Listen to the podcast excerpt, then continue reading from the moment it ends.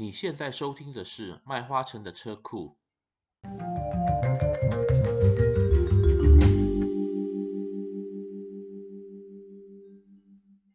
都开始都是一个缘分啊，比如说我人生到现在，如果我入行在专业媒体二十七年，那我大概这二十七年中，其实扣除前十七年的话，我前十七年只开过三台车，啊，而且没有同时持有，就是一台开两年，一台开呃十三年，然后后面再换车。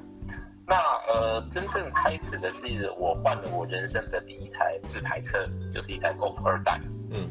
那这也是很有趣的，呃，就是说我当时想要换自排车，我开了十三年的手排车，那我就问问同业说什么自排车好玩？那同时，但是在那个时代其实有很多新式的自排车啦，相对于这个所谓的 Volkswagen Golf 的这个二代，它是一个三速自排的车子，嗯，所以但同时早就有很多四速或五速的，三速其实是很落伍的东西，嗯，但是我我一开这个车子觉得车子很有趣，哦，在当年其实大概一九九零。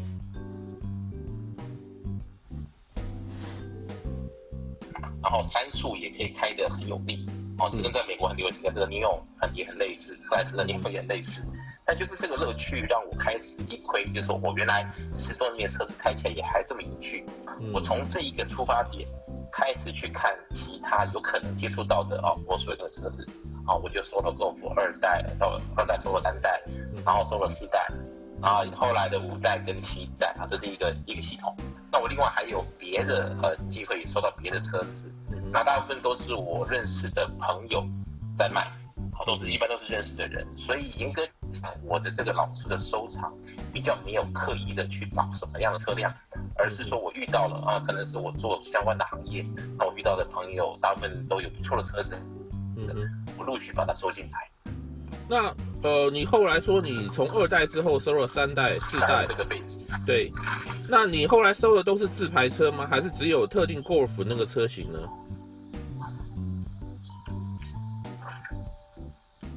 ？Hello，你听得到吗？呃，我我目前总数是十六台了哈。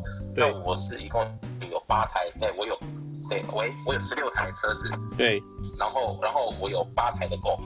那我 Golf 的二代一共有四台，两台自排，两台手排。嗯哼。哦，那后面都是以手排为多，自排比较少，因为手排如果说在整理上面也比较方便，哦，自排的整理比较不方便。嗯。那另外一个是，呃，我收来的车子并不是日常用车，嗯，所以我大概收手牌也不太影响。嗯。再来就是我收的车子大概手牌都蛮有驾驶乐趣的的车型。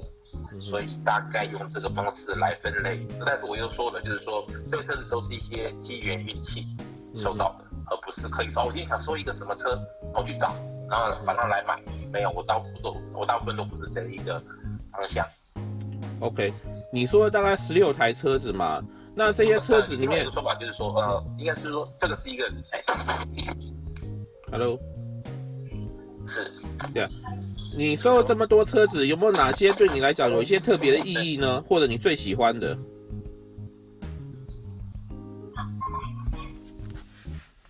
呃，呃，对我来说，这些车子每一台都有一些很特别的意义。嗯，怎么讲呢？因为我们做这个汽车媒体这个行业，呃，其实对于车子的认识是有机会从工作上。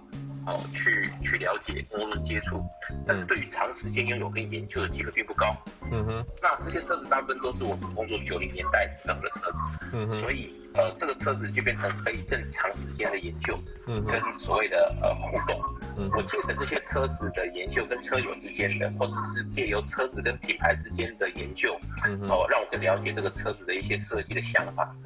好，甚至说好，我举一个我现在收藏的 NSX 好了，嗯，这个 NSX 我收藏了两台 NA One 跟 NA Two，嗯，那我有机会跟着这个台湾本田的，也是对这个 NSX 或者跟本田车型很有研究的这些讲师，嗯嗯，好，那我们会聊天，他们会去找原厂资料，我们互相印证所谓的报道的看法，嗯，还有我们写出来的东西跟国外的东西，还有原厂讲的观念，嗯，那三方面的组合就就是比当时可能我们只有当做媒体试车来的要丰富许多，而且很多。的想法跟呃呃 study 透过这个原厂的这个讲师，他去找原厂的资料来跟我们做一个印证，我们可以更可以确认说这个车子的设计当时是用什么样的想法，用什么样的标准。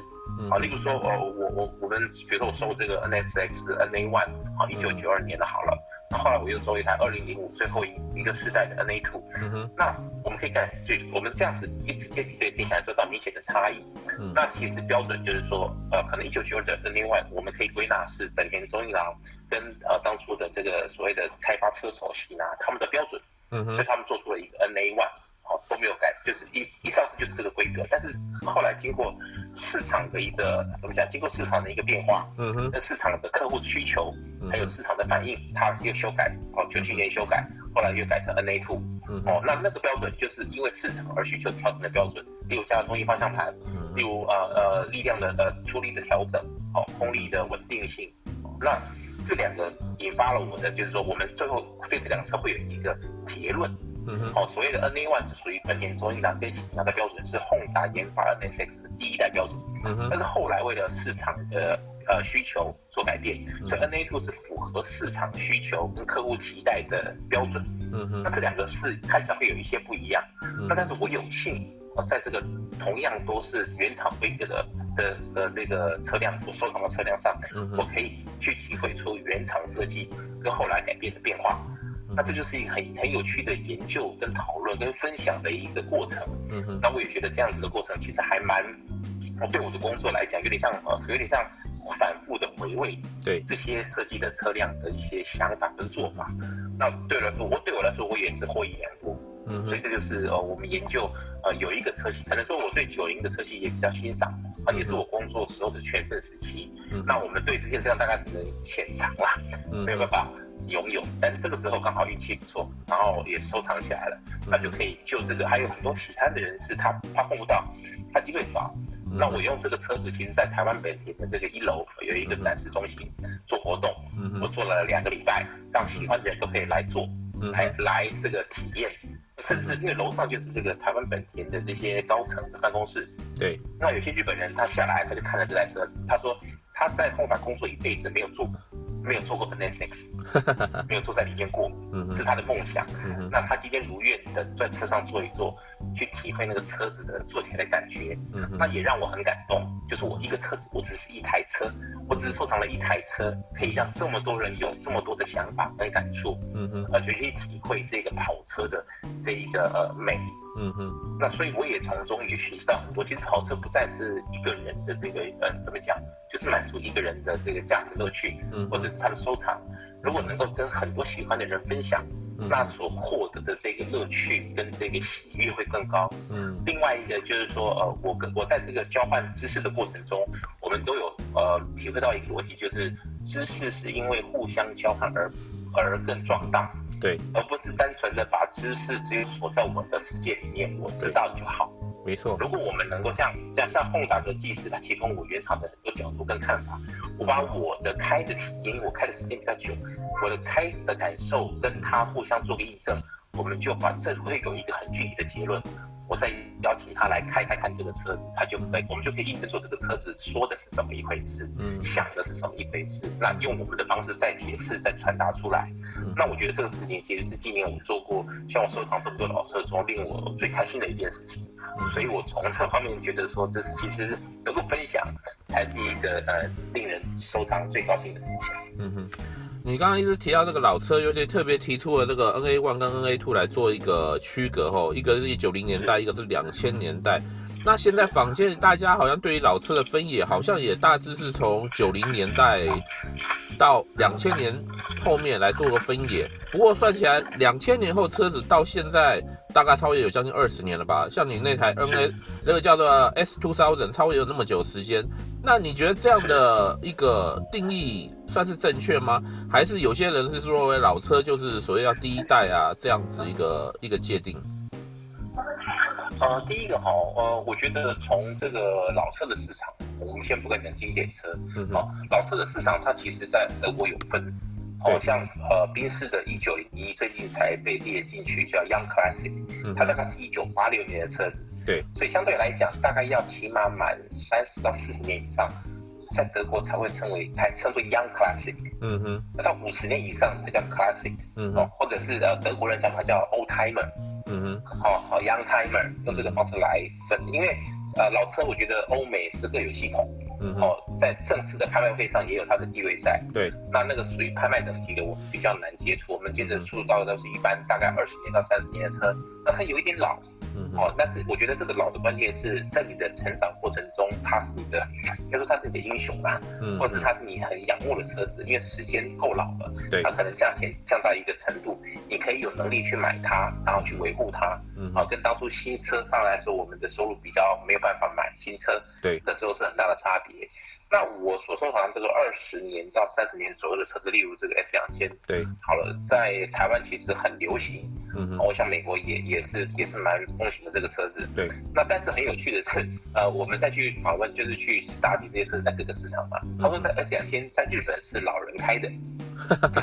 老人是不改装的，他是开休闲的。嗯，哦，那我们想象在在美国，这个车可能做这个这个 track day 啊，哦，或者 racing 啊，哦，有一点这种味道。然后台湾也是都会改的比较性能化、个性化，哈，嗯，呃，改套件，哈，这个都是改装车。但在日本，却是一个收藏的这个这个有一边年长者的一个敞篷跑车。嗯哼，所以他们相对单纯。那这样子的变化来讲，呃。跟它的定位来讲，就是我们拥有以后去研究它的呃另外一个有趣的地方。嗯，那如果有这个车子的话，比如说我们讲好市场来讲好，我们讲 AP One、AP Two 跟 CR，对，也有就是那其实市场其实才是偏好后越后期性能越好的车子。嗯哼，反而这个所谓的前期的车子，在一般的玩家的眼光中，嗯，它其实比较低价。嗯，好，比较不像啊，可能不像呃，AP Two 哦，二代或者是 CR 这么来的受市场欢迎。嗯嗯，这是一个追逐的，我觉得市场的一个反应，因为市场是自由的。嗯，那市场自由度就会反映在选择上面。嗯，那这但这也无妨，因为买车是你自己喜欢就好。对，好，任何的收藏也是你的负担跟你的喜爱能够，还有你的缘分。我都会通常讲一个缘分，缘分到了，一切都对了。嗯，我觉得这个就是一个好的机会进入。那一样嘛，就是我们又回到这个市价好了啊。我们之前就过 NA One、NA Two，其实 N 价钱通常比 NA One 要高，NA One 要高，除非是那些里程数很少的收藏车才有可能高价，不然一般的 NA Two 的价钱都比一般的 NA Two 要差。嗯嗯。哦，那 NA Two 还是属于一个比较高价位在市场上，啊，比较高价的一个呃，比 NA One 高价相对来高价的一个状况。嗯嗯。所以这就是一般的市场的判断。了解。那这个你现在是台湾啊，你在台湾那边收了十六台车子，你也知道台湾其实本身的环境并不是那对这种老车那么友善，包括料件库存、气候、验车不友善等。你觉得这个最头痛、最干扰你的是什么呢？呃，好，呃，现在这样讲哦，呃，因为我们可因为从事相关的行业啦，所以基本上这个逻辑应该就是说，我会以我能够取得维修跟料件。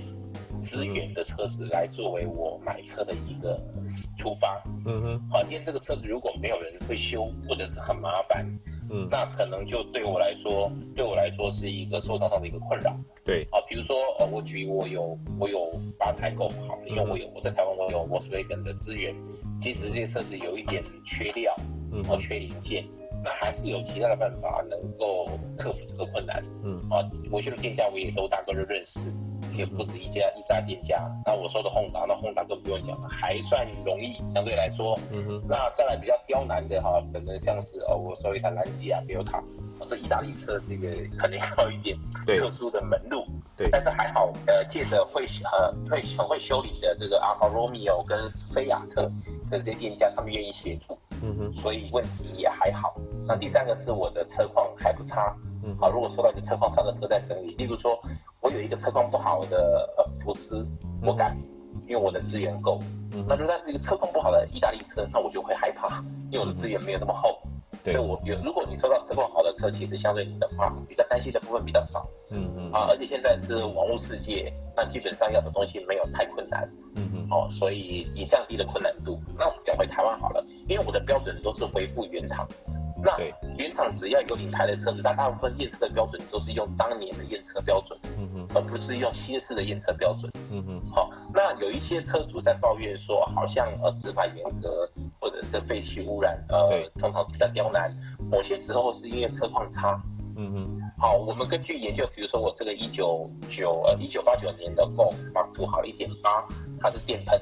它只要呃，只要它的那个呃，应该说它的那个海洋感知器正常，作用，它的污染就会，它喷射的污染就会自动调整到正常的标准。哦，通常你都是不修，哦，或者是海洋感知器监测有问题，它的排放。就是不标准的平衡不标准，就会影响你的验车的飞行不过。嗯哼，所以某个程度，呃，像我，因为我自己的车子的，应该说我的公司环境，就是呃呃，就是我的维修跟保养我都有照标准。对，所以我甚至定出来的那一个单据还可以，呃，比如说四期好了，它甚至到六期还还合标准。嗯嗯。哦，当然，在台湾验车标准其实比较困难的是化油汽车。对，只要是喷射的车子，一般都没有问题。嗯嗯。化油器的车子会比较伤脑筋。那当然，化油器是更老了。那当然，环境不友善，哦，废废气检验不友善，我觉得比较会针对化油器的车款，会比较伤脑筋。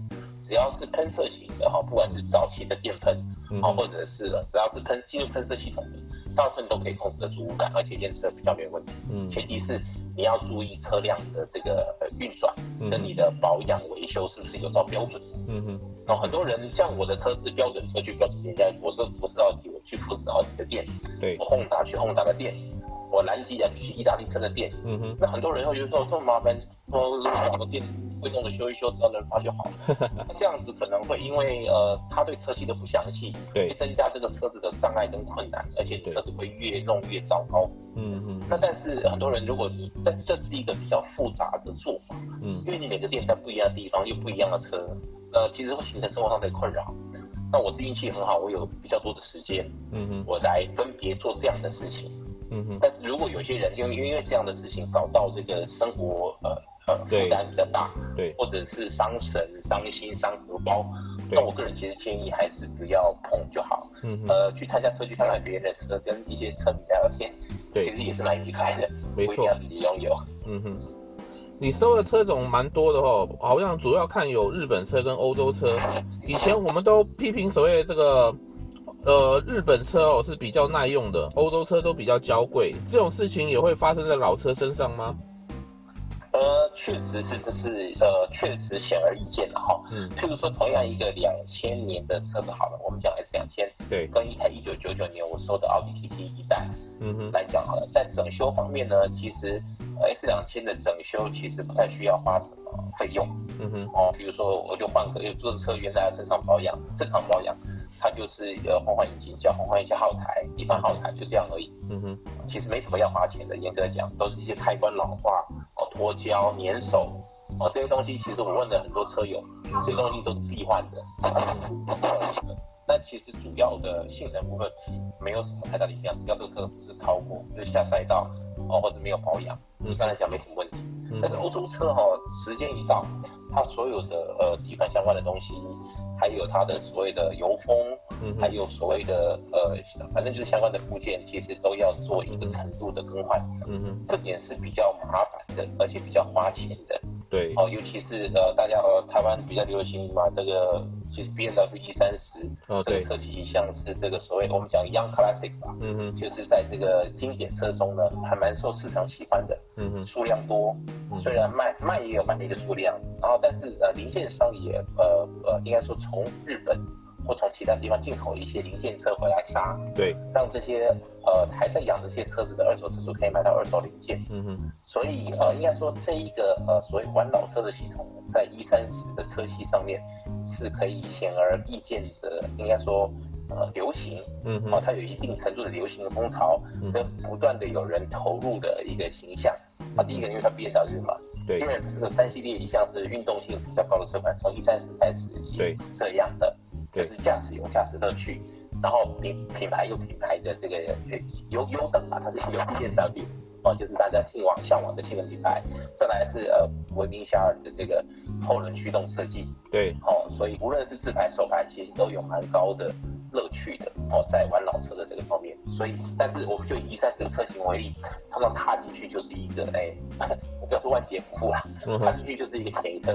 哦，我的车车友在群里面都会讲说，哎、欸，大家说我想买这车什么三一八，我不知道大家有什么意见。对，但他第一句就说，请你把钱准备好，再来谈两百跟可以。所以相对，但是你在日系车比较少遇到这个样子的学长的这个怎么讲？呃，比较少遇到学长这样子的一个一开始的开支就是跟钱有关。好，日本车型比较没有，所以相对来说，呃，欧系车真的比较花钱。日系车真的比较省钱。嗯哼，OK，那我我再插一个问题哈，因为你刚刚就讲到说这个老车收藏，又提到一三十啊、一一九零这部分，那在你这方面，对于一些呃钟爱老车来讲的话，你有没有一些他们收藏的一个选择可以推荐一下呢？因为我今天才拜访了一个这个在做这个喜美的这个车子哈，那喜美五代有一个喜美酷配。的车型嘛，哈、嗯，因为我们讲这个台湾，其实讲这个美规车，其实车还是比较好的，刚性还是比较好的。如果从这方面看，但我的年龄在美国啊，所以我可以选择更多，嗯，哦，但是一样，就是说你有没有地方在整理这些车子，嗯，料件的取得是不是便利？嗯、你这些料件是不是呃价钱很高昂，嗯，不会超过你的你的负担？这都是在玩车型的时候要考虑的，而且玩日本车型跟玩欧洲车型也有很大的差异。对，最主要的是，呃，我都建议说，你喜欢哪个车型，去找找看有没有这个这个群组。哦，台湾很流行这个脸书粉丝，对，或者是俱乐部。现在以久以前的雅虎发展到现在变成脸书社团。对，好，从脸书社团先加入以后呢，去询问这些有车友呃已经拥有车辆的车友。对，他会告诉你一些啊有这些车子一定会遇到的问题。嗯，举例，像我，我虽然很熟福斯，但是我第一次买这个奥迪 TT 的时候，就加入了台湾的一个奥迪 TT 的粉丝页的赖群组。好，比如说这个 TT Mark One 就竟然有一百多个车主，哇，令我非常的惊讶。那其中有人呢，其中有人甚至收藏两台。哦，因为是奥迪 TT 一代，它有分这个 1.8T，呃，前驱的，对啊，也有分这个四轮驱动的，还有敞篷，对。那有人甚至有这个有这个前驱，也有四轮驱动的，有人也有敞篷。哦，那因为这个车子在台湾的价格大概，比如我举例哈，奥迪 TT 一代基本的车型大概在二十到二十五万之间，嗯哼，哦，不是一个高的，比较不是一个贵的钱，对，金额。然后再来是，如果敞篷大概三十五万到四十万之间。对，哦，如果你有一台敞篷车，可以这样子呃借由这个修复来享受敞篷的乐趣，那 TT 其实是一个蛮好的选择。在在这个圈子当中，所以很有部分的人都拥有两到三台，嗯，这是一个背景。那我从这上面也跟他们询问到一些呃，这个翻修或者是这个修理的这些相关的问题，嗯，那他们都很有经验了啊，有人重新打造内装，有的人对于这个所谓的电子系统，我们讲的这个荧幕。会呃 LED 会断线，对。哦修理，甚至我是后来自己的 ABS 故障，嗯，也找到专门修理 ABS 商家，把 ABS 拆下去修理，嗯，就不用换一颗两三万的电脑，嗯，而可以以七千元维修这个 ABS 电脑而达成这个修复的目的目标，嗯，哦，所以都是借由着大家分享资源、交换经验的方式来让你这个所谓玩老车或者是修理老车来用。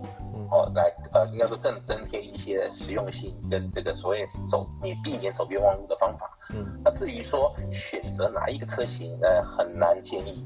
有时候是看到预算，有时候跟你童年的经验有关。比如说，呃，我我现在收藏的其实都是我们当年这个我们所仰慕的车子。对，哦，是我们共贷 共在这个呃比较比较比较呃地位非常崇高的车款。对，那我也是因有缘分收到。那大家一样，也在财力财务规划方面。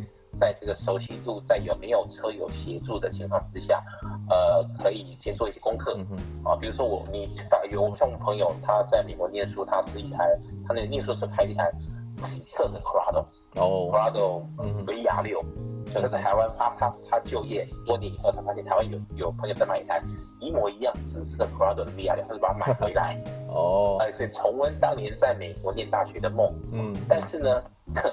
哎，这个必须要持续的爱啦。这个他大概拥有了大概五六年以后呢，他就要脱手。原因是没有时间开，然后放地方可能租个车位又花钱，对，然后不在他的范围内，所以这个车辗转又流落到呃就是另外的地方去，这是我知道。对啊，但是大家就是觉得说，那那他之间呃可能有修复，可能有整理的钱，可能后来都没办法继续。嗯哼，所以大家也在买的时候，同时要考虑这个车好不好脱手，嗯哼，或者这个车会不会有人接手玩。嗯，啊，流行度跟可能性，先做一个计划之后，再决定你要拥有什么时间。嗯，你可能拥有的的这个呃呃持续投入的金钱的状况。对，好，或者说，那我知道美国其实老老美很流行这个十年重新打造一台车啦。对，那我花长长时间都有可能，我休息的时间就做一下做一下，这也可以。嗯，因为就是量力而为，不要给其实经济造成负担。嗯，选择你喜欢的、对你有意义的车子。嗯，那你你呃为它花费心力的时候，你比较愿意投入。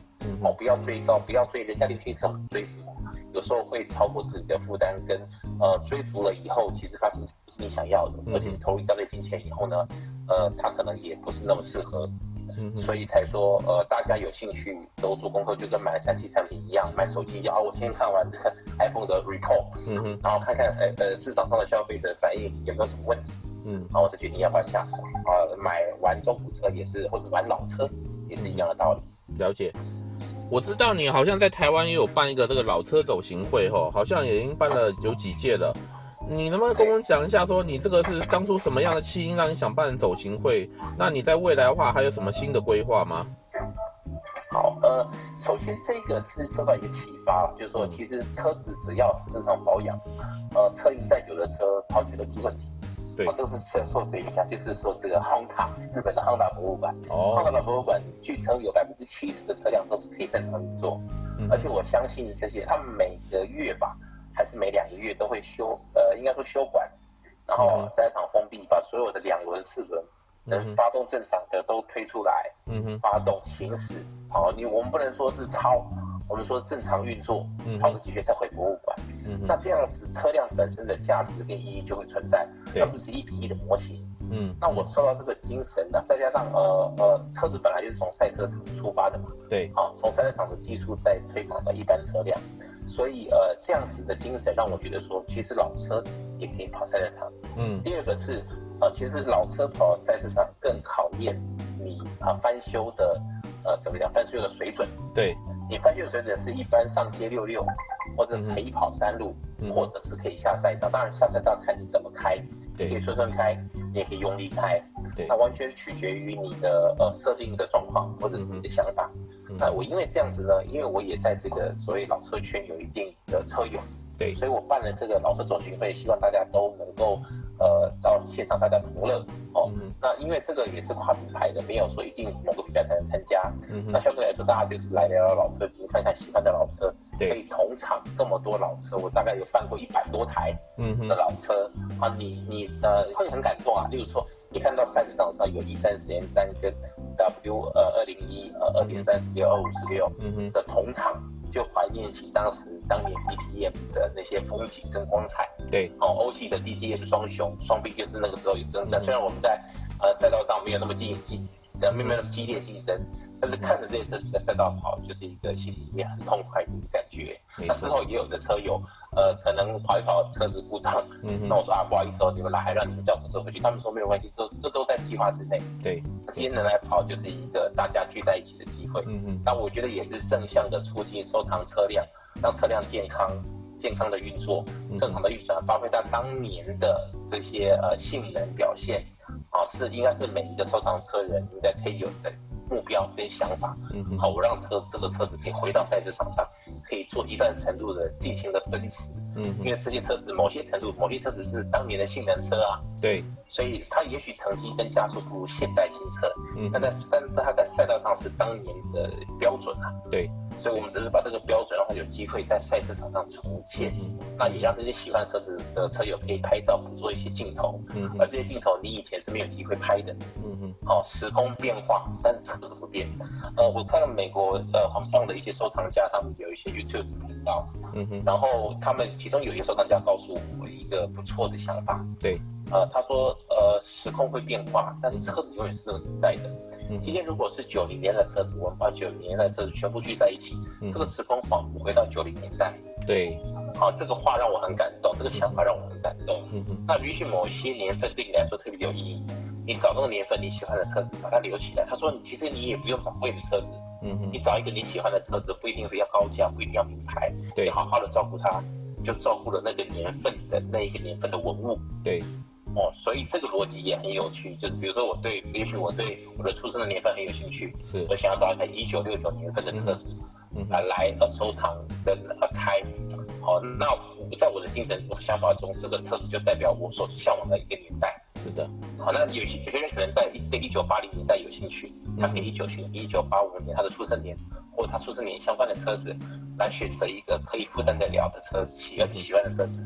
作为收藏车子的一个开始，嗯嗯，那我觉得跟这个传家或者是这个时代的意义，我觉得呃各有不同的趣味之处。嗯嗯，那一样就是你要对车子有兴趣的人，可以找一个方向开始，这是一个可以可以思考的方向。嗯，果然啊，这个 Eddie 现在从这个玩家到现在已经变成达人了，侃侃而谈跟我们讲了这么多。是啊，这个老车其实我在美国这边也接触了不少的玩家。他们的想法其实跟你也相当一致，主要都是在想要回归到那个年代去回忆那个年代的美好。那对于爱车人来说呢，就是想透过这种收藏老车的方式，真的很感动啊！看到你的这么多的收藏，而且有这么多的想法分享给我们，那我们就期待下次有机会的话再跟你多聊聊喽。谢谢你哦。好，好，谢谢，谢谢，拜拜。谢谢，拜拜。可以在 Facebook、YouTube、Instagram。还有微博都可以找到我们哦。